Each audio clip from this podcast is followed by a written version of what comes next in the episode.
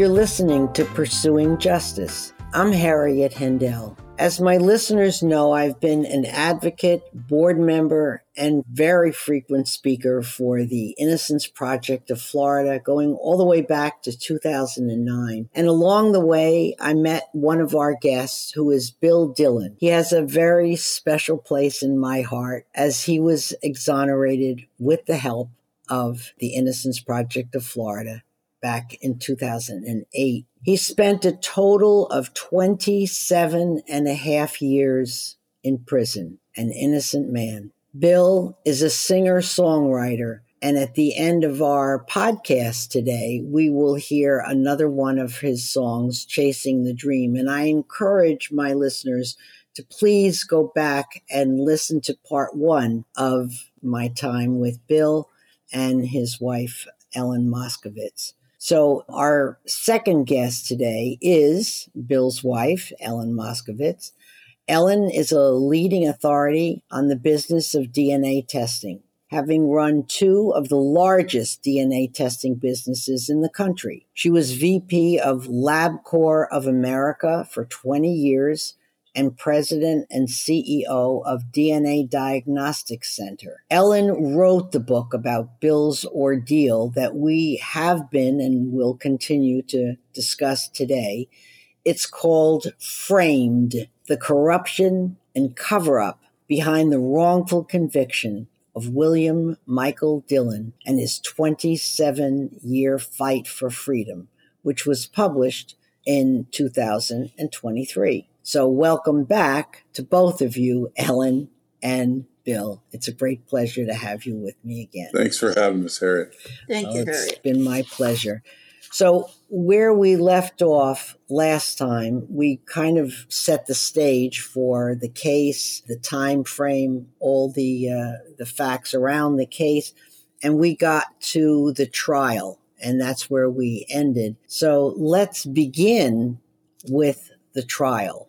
So, as you know, today trials go on for months and months and months. Well, Bill had a four day trial. So, that tells you a lot right there.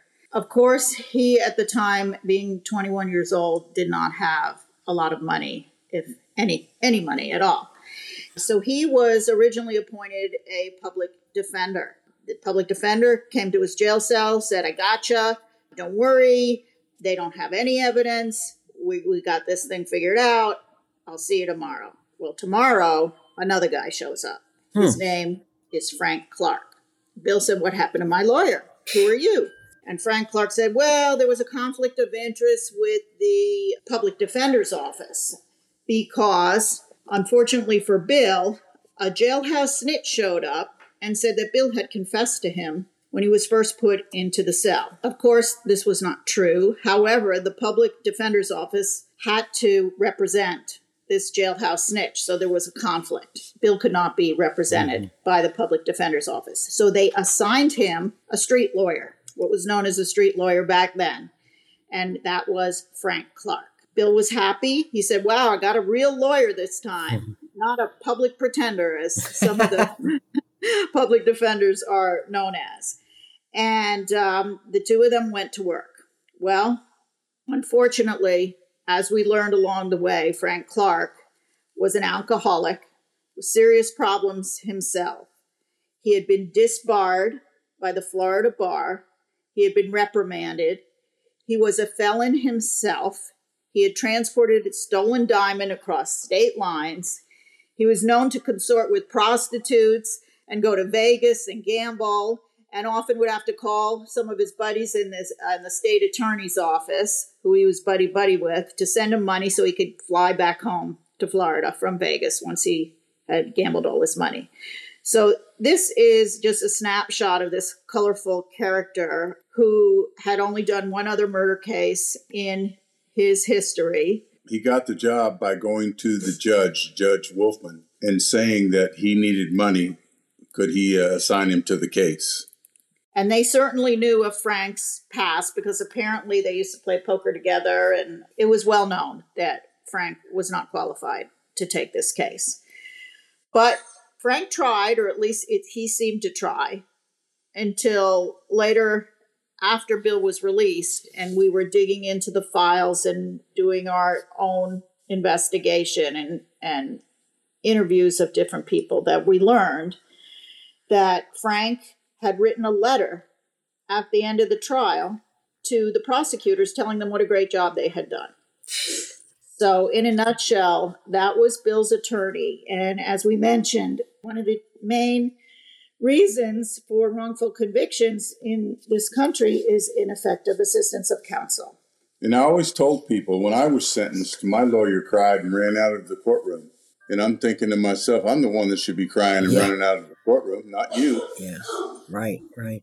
Um, you know, one of the things we didn't mention in the first podcast, we, we went down the list of the factors that contribute to wrongful conviction. One of them is also jailhouse snitches because they have nothing to lose and everything to gain.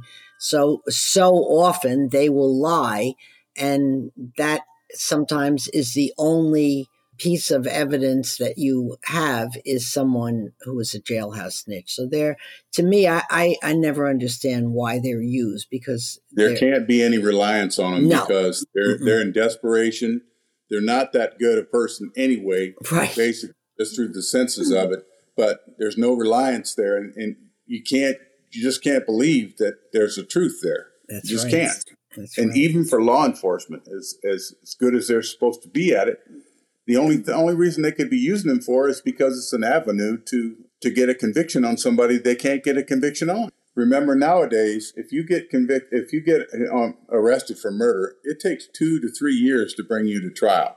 It took them all of a month and a half to bring me to trial and convict me in four and a half days.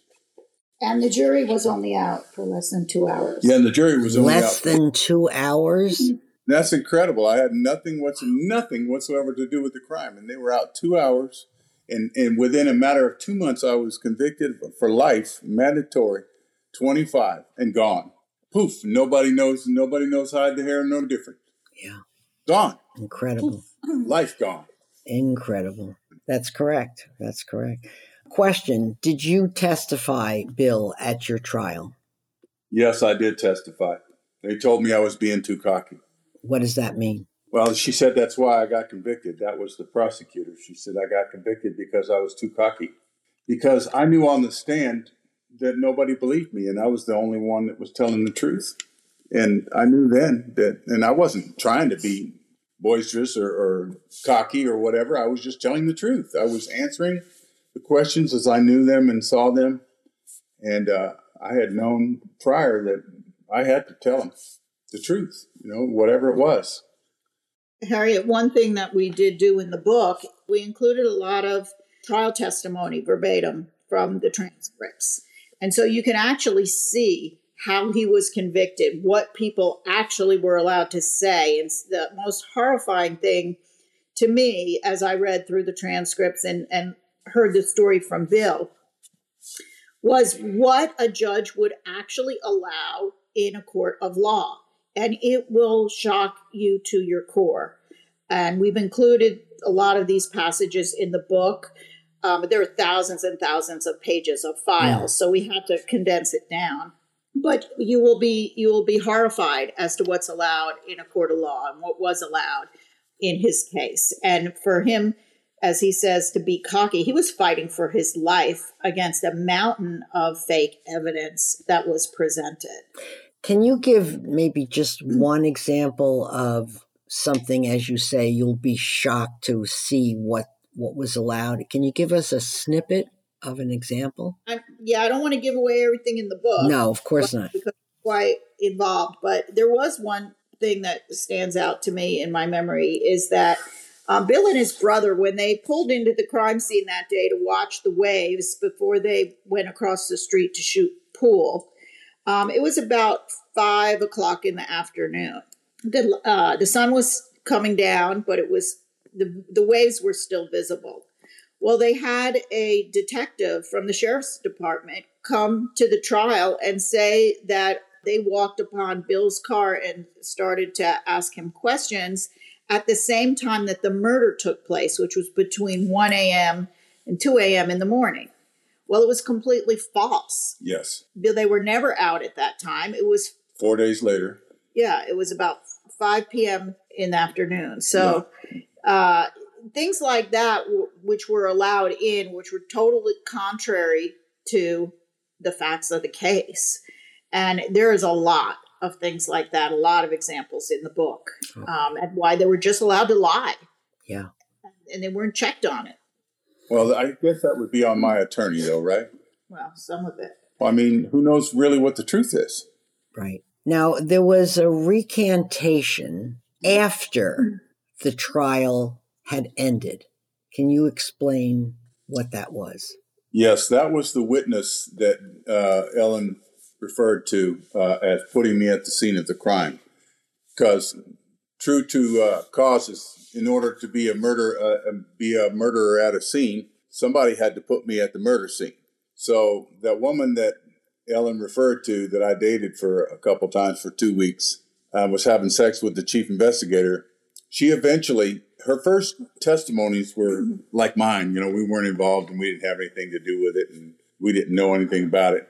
And then eventually, her testimonies got worse and worse and worse until eventually, her last testimony was that she had seen me standing over the body and that uh, I was wearing some of these clothes or whatever, and I had taken my yellow surfer T-shirt off. But the point of the making of is that that point of uh, the trial, just going through the motions, crying, and she was saying that the police knew, and she's saying this to the jury, that the police knew I had held more evidence inside. They were just kept coming after me because my lawyer brought it up about how come the statements got worse and worse as they went along. And she said, "Well, they knew they knew that I was hiding something and that I was holding something in, and it just got worse and worse as it went along. But the reality was, is they were feeding her information, hmm. and each statement she made was more correlated to the case they were making against me. And she came back after I was convicted. I guess she felt some sort of a remorse or some sort of guilt or something like that, and came back within a few and says, "I lied." my lawyer Frank Clark got her to come back in and, and say that she had lied and that she was told she would be an accessory to murder if she didn't testify this way Oh, and I see. stuff like that. And the reality was is she was a very confused minded person. Her her whole ability to discern things and believe in things. She wasn't involved in any way, and somehow she wanted to put herself in the middle of all of what it was. And it was a reckless thing. She could have ended up in prison herself just by just by doing the crazy stuff. But that's the reality of it. She confessed like a few days later, and they denied it, saying they had enough evidence to convict me with with the dog and all that I stuff. see. So her, her recantation was not Was denied, key. right? Yeah. Yeah. Without her putting me at the scene, Harriet. Now, Right. how do you make a murder if you don't put him at the scene? See, so she has just taken me out. She has just recanted and says that I really didn't see him at the scene of the crime. So now, how they putting me at the scene of the crime? it didn't hold much water because they just dismissed it and leaned They on just dismissed it as the dog. They dismissed it as she was, of course, exactly what I said. She was indifferent. I thought it was about her own life, her own way, and just, I want to be popular. I want to do this and want to do that. So it was basically about that uh, in my mind. She wasn't a very good person to start with in that degree, but at the same time, it was about her. It wasn't really about me at all. It didn't, you know, the guilty feelings. I think it was not guilt. I think it was more or less she just wasn't in the limelight no more, and she wanted to be that limelight. So she she allowed Frank to tell her to change her story or whatever, and that's what the that's what the prosecution said to the judge that they just she's confused and they just got her to change her story, and so they said, oh, that's okay, that's okay. We we got enough evidence without her. Yeah. Now, the name Wilton Dedge comes up. Why is his case even germane here? Uh, Wilton Dedge is a real good friend of mine.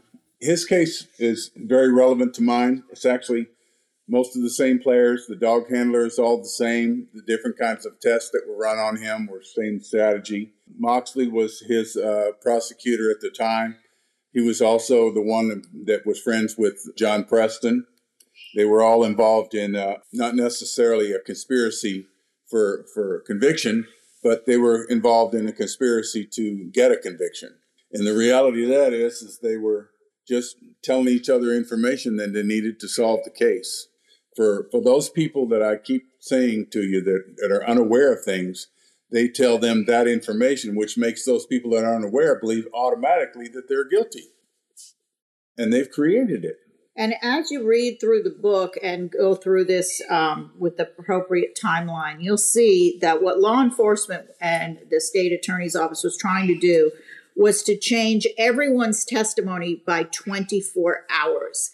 Because in order to put Bill at the crime scene that night, they had to change everyone's belief in when they saw him. And it's a very intriguing part of the story and too much for us to go into here.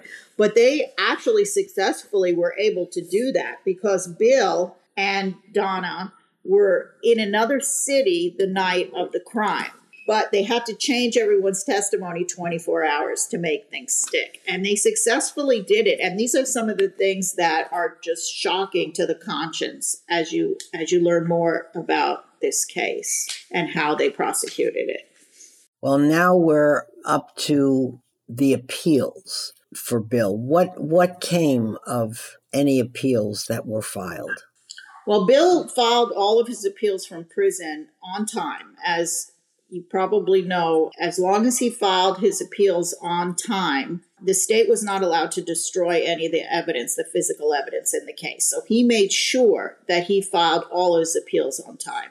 And he would get help from different jailhouse lawyers who were basically other prisoners who knew a little bit about the law to help him file his appeals. And he did that in every single appeal, and every single one was denied, including once on his birthday.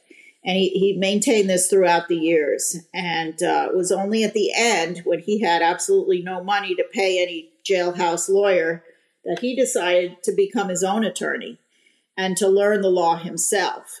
And unfortunately, he only had a quick week to do it all in.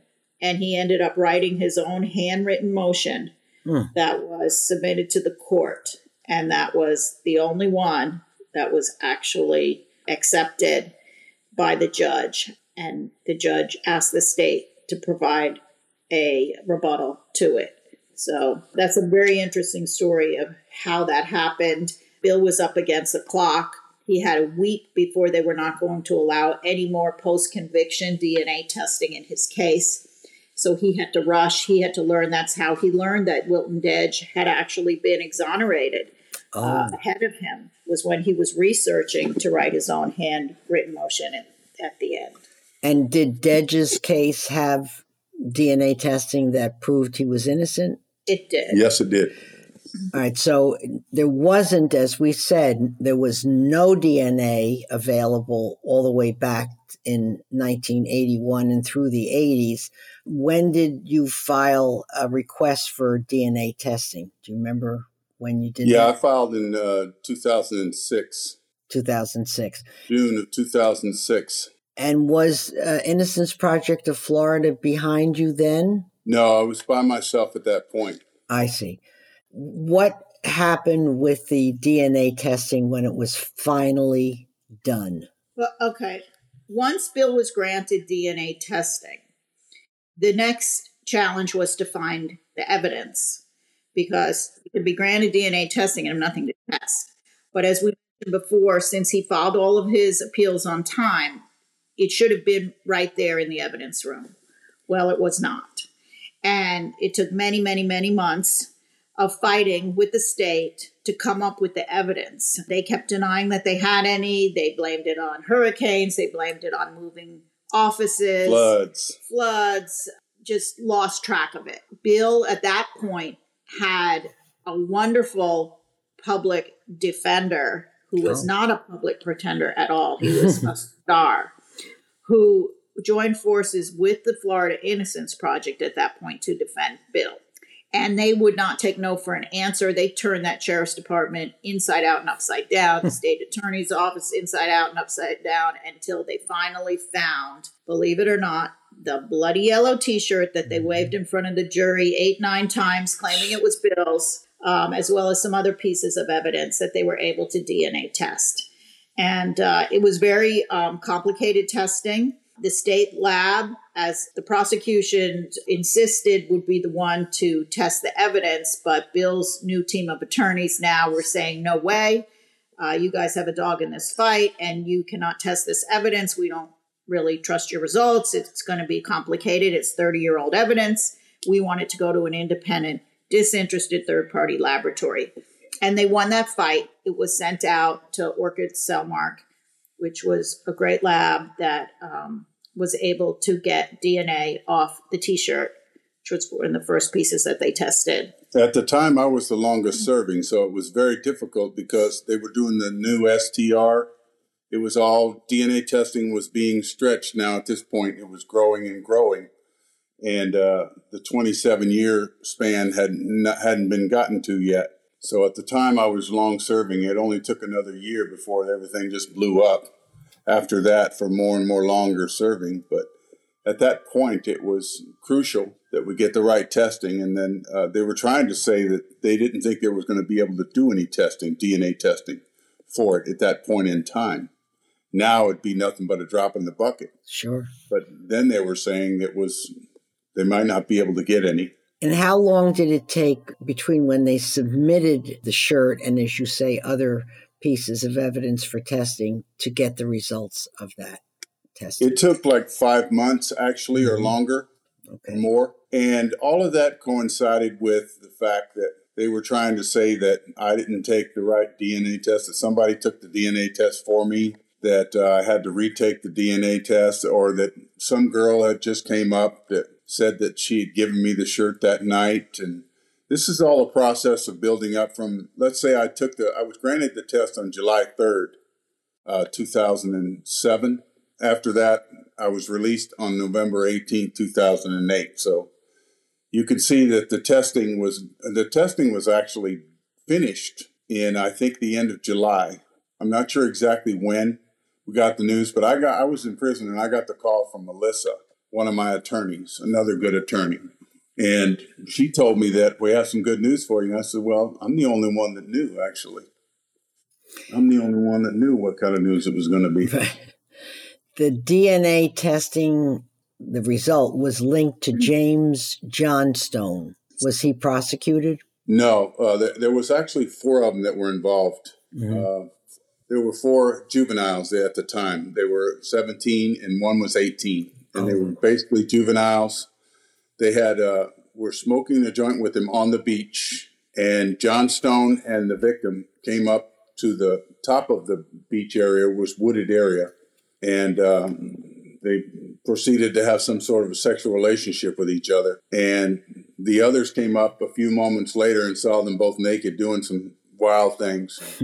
Johnstone, I guess, got excited and got embarrassed and everything and started kicking and beating on the guy. And then they all joined in and started beating on him. And that was the way it was explained by uh, one of the, and he's the only one that confessed. All the other ones have denied it.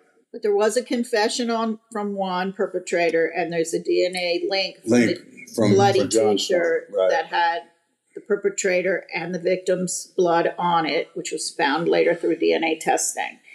So they have a confession and they have a DNA link, and then they have two denials. But the confession explained how it all happened, and he said that Bill, they didn't even know Bill. Bill had nothing to do with it, and that he felt guilty for the whole 27 years that Bill was in prison. Yeah, they did try to put me in it, though. They really wanted them to say that I was involved in some way, shape, or form. But the answer to your question is no. They weren't convicted. And the reason why they weren't convicted was that the, the statute of limitations had run out on the way they had confessed to the crime. I see. It wasn't it wasn't intended to be a murder. It was manslaughter. The statute of limitations had run out on it. I see. And they would run into, even though they were going to put me in the electric chair, but they just didn't have enough on me to put me in the electric chair. Even though they thought I had killed somebody, they still couldn't put me in the electric chair because I had no record. So you walked out of prison what date? November again? 18th, 2008. And what was it like after such an incredibly long time in prison to come out, Bill? Uh, after months of not believing it was really ever going to take place, thinking that there was more and more things happening to try to stop it. I mean, you, you, you thought of many dreams in your life, and I don't know if you can even remember the dreams that in your life you thought about that come true. But for me, it was something that definitely happened. And in the back of my mind, I always thought would happen. And I always believed it. And I had the big scenery of it. But it was just beautiful. I thought I was being carried out of the prison. I really did. I mean, I was elated. You couldn't tell me anything. I was in another world, basically. And was was the reality was it a difficult uh, adjustment to come into a world that you had left so long ago, a different world? Yes, it was very difficult. I have to say it was very difficult because even though I was lucky enough to have family still alive, in which most people don't, mm-hmm. you wouldn't think they would after 27 years. Right. And it was like I had all my family, everything, but again, my family was worried about me too. They were all worried. I'd spent 27 years in prison. My family was kind of afraid of me. They weren't totally afraid, but they were they were kind of, you know, they were looking at me like, wow, he's been in prison 27 years. What's he going to be like? You know, is he going to be angry? Is he going to be this way or that way? Man, I was so happy just to be out of that spot. Woo. And what were you like, Bill? How, could you describe yourself? I had been through the fire. I was refined. I had read books, many, many books, and I told myself that I was just gonna just gonna get smarter. That's all. I was just gonna get smarter and try to do things and you know just learn. And I was refined when I hit that door. I was I was ready. It was like just program planned for me somehow. That's great. That's uh, and that's what I wanted to be. You know, I just wanted to be you know ready. But I'll tell you what, Eric, for the next, what would you say, uh, for the next five, six, seven years, eight years, I was completely in a fog. Well, we, we know there's like a post traumatic stress syndrome, just like if you were in a war. It's it, it's yeah. just a, a, different world, prison to what's out here. But you yeah. were you very lucky, as you say. A support system is key. If that's missing, it's doubly difficult to make that transition out. Um, and did you want to talk about uh, the whole issue of compensation? Because we're okay. we're just about out of time, but I'd like people to understand a, a, little bit about the whole issue of compensation. And you had a, a difficult time. I do like that Governor Rick Scott apologized to me, though. I do like that. Oh, yeah, that's good. Yeah, um, an apology was certainly primary in his healing, and yeah. having Governor Scott apologized to him was so important because the state was still trying to say that he had done something, even if he didn't do the murder. He was some he was somehow he was involved. They did everything they could to cover up for their shoddy police work and and their corruption. But Bill deserved compensation for those years, and of course, there's not ever enough money to pay for 27 and a half years no. of someone's life. And certainly the state of Florida was not being very forthcoming in trying to help him get compensation.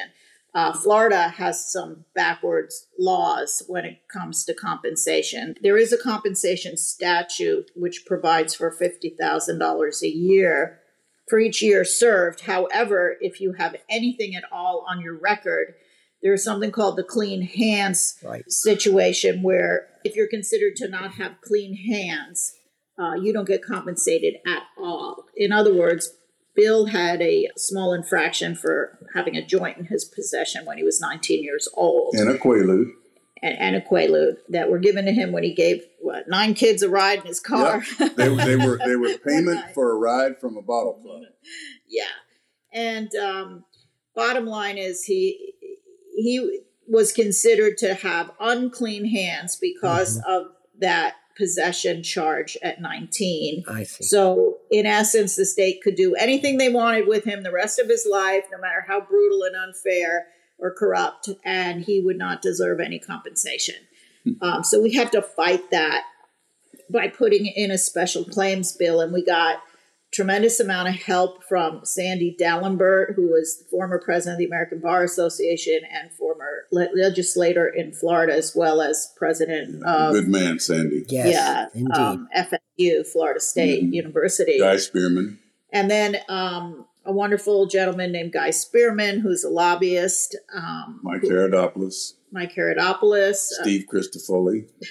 and Steve Crisafulli, yes. Go ahead. So these are all the people that got behind you to get that compensation. And it took yes. a while, didn't it, Bill? Yeah, it took three years, actually. Yes, that's right. They they they, they denied me the first year. They, they tried to give me half in the second year, half of the compensation. Yeah, which was in the second year. And, you know, I wasn't wasn't going for that in that respect. I, I thought it was just outrageous. I, I, actually thought the whole compensation was kind of outrageous. It wasn't paying for what happened in my life and taking care of my life, but at the same time, it was it was enough to walk away because I also filed a suit against the state of Florida. And and where did that go? And anywhere? At this point, when he was having trouble getting the compensation to go through, Barry Scheck of the Innocence mm-hmm. Project uh, network, he, he stepped up and said that he would represent Bill along with attorneys from Zuckerman Spaeder in Florida. Jack Fernandez, who was a, a big defense lawyer in Florida, would team up with the Innocence Project and Barry Scheck's team to file a civil suit against the state, which could be, you know, an enormous amount of money that Bill would deserve. However, another one of Florida's crazy laws. Gotchas. Gotchas. Yeah, good point. Um, is that any jury award over $250,000 must then be presented and go through a similar process in the state legislature as a claims bill process where they can de- deny it or delay it for year after year after year after year, or not even bring it to the floor. And in fact, when Bill was going for his compensation, there was another young man who was a paraplegic because of a, a traffic accident with a, a law enforcement official in Florida. And he had been completely incapacitated now for something like 12 years. They couldn't get a penny for him because his jury award of thirty million dollars, which needed was needed to take care of him for the rest of his life, was stalled and stalled and stalled in the state legislature because they could not get that award approved. He was a 17 year old kid, got run over by a sheriff at a stoplight. Oh gosh! Yeah, terrible. He got paralyzed. That's yes. terrible. He won a 30 something million dollar award. And he was right in front of me on the day that I was supposed to decide what I was going to take it or accept whatever and they had knocked down his award to about eight million. About eight million after he'd been fighting for for how many years? 12 eight, years. Twelve years. His and family just, was, was, already bankrupt, trying to take care of him. It and, was uh, subconsciously in my mind telling me I've been looking for the answers, and there it was right in front of me. And I, I tell him, you know what? I'm not going to do anything. I'm just going to take it and walk away, go away, go away somewhere. Yeah, that's what I did. There are many states in the country that have no compensation law at all. Yeah. So at least Florida has something. Yeah, Florida has something which is is good, like you say, because it's not Louisiana or Wisconsin. That's right. That's right. Yeah. So we have come to the end of our time together, and this has been fantastic to hear all about your your long journey and the book I want people to know about the book and on the website. Uh, my producer will cite the name of the book if you'd like to uh, buy it, or we'll put that in. And uh, I so appreciate your your time with me today. Thank you both so very very much for explaining this difficult journey that Bill you have had, but you've kind of come through it which is is wonderful, and uh, I'm glad to have you both here today. Bill, before we go, we're going to play another one of your songs called Chasing the Dream. Do you want to tell us something about that song? Uh, yes, Harriet. Before I do, I'd like to give a special shout out to you and thank you very much for this thing. And I'd also like to give a special shout out to the Florida Innocent Project for helping me and just just as a, just as a great group. They are really a great group. They sure are. And the song Chasing a Dream just came from my producer, Jim Tullio, asking me about how did it really come out like that? I mean, what were what were the feelings? What were the things? And it was basically what it was. It was a dream that I was chasing, and it just came up with the so many things in in my heart and my mind that felt like they were chasing a dream. And the song actually gives that special thank you to DNA. That's really what it was about. Okay. The song was chasing a dream for DNA and That's what it is. All right. That gives us an idea. So we'll hear that shortly. And before we do that, next time on the podcast, our guests will be from a group based in Philadelphia, which is only about 30 minutes away from where I live here in New Jersey. The group is called Mural Arts. They recently had an exhibit called No Kid in Prison, and uh, we'll be speaking to them next time. Thanks to my sponsor, the Innocence Project of Florida, and to Jordan Moore, my producer at the Pod Cabin. Please join us next time on Pursuing Justice.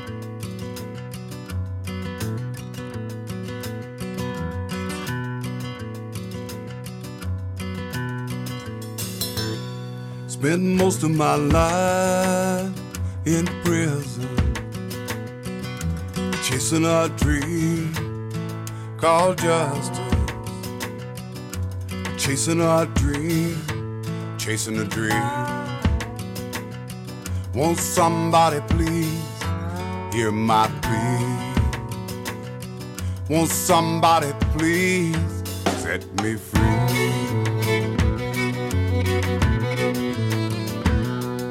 Surely I'm just a dream with cold steel bars in the bed. Got nothing that a free man wants living inside my head.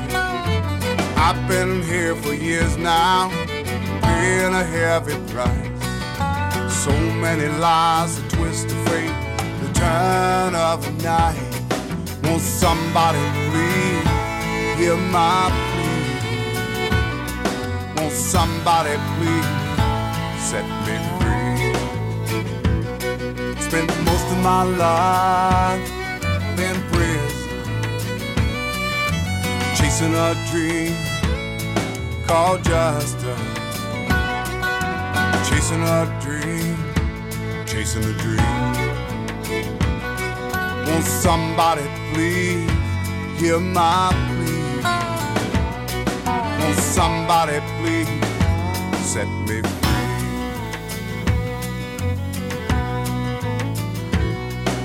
Well, hours turn to days Days turn to weeks, weeks turn to years, years of pain and grief, decades of loneliness, trapped inside a cell.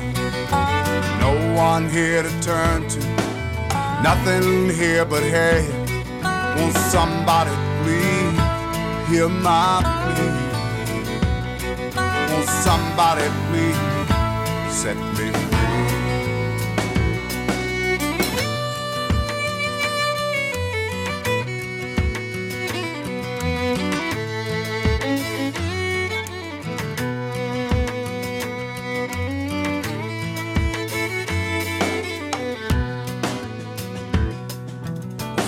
Can it be that a man like me been doing hard time and committed no crime? But then one day everything came my way. Wanna thank the Lord for DNA. Somebody heard, heard my plea. Now I'm free. Now I'm free. Spent 28 years in prison, chasing this dream called justice. Chasing my dream, chasing my dream. Now I'm free. Now I'm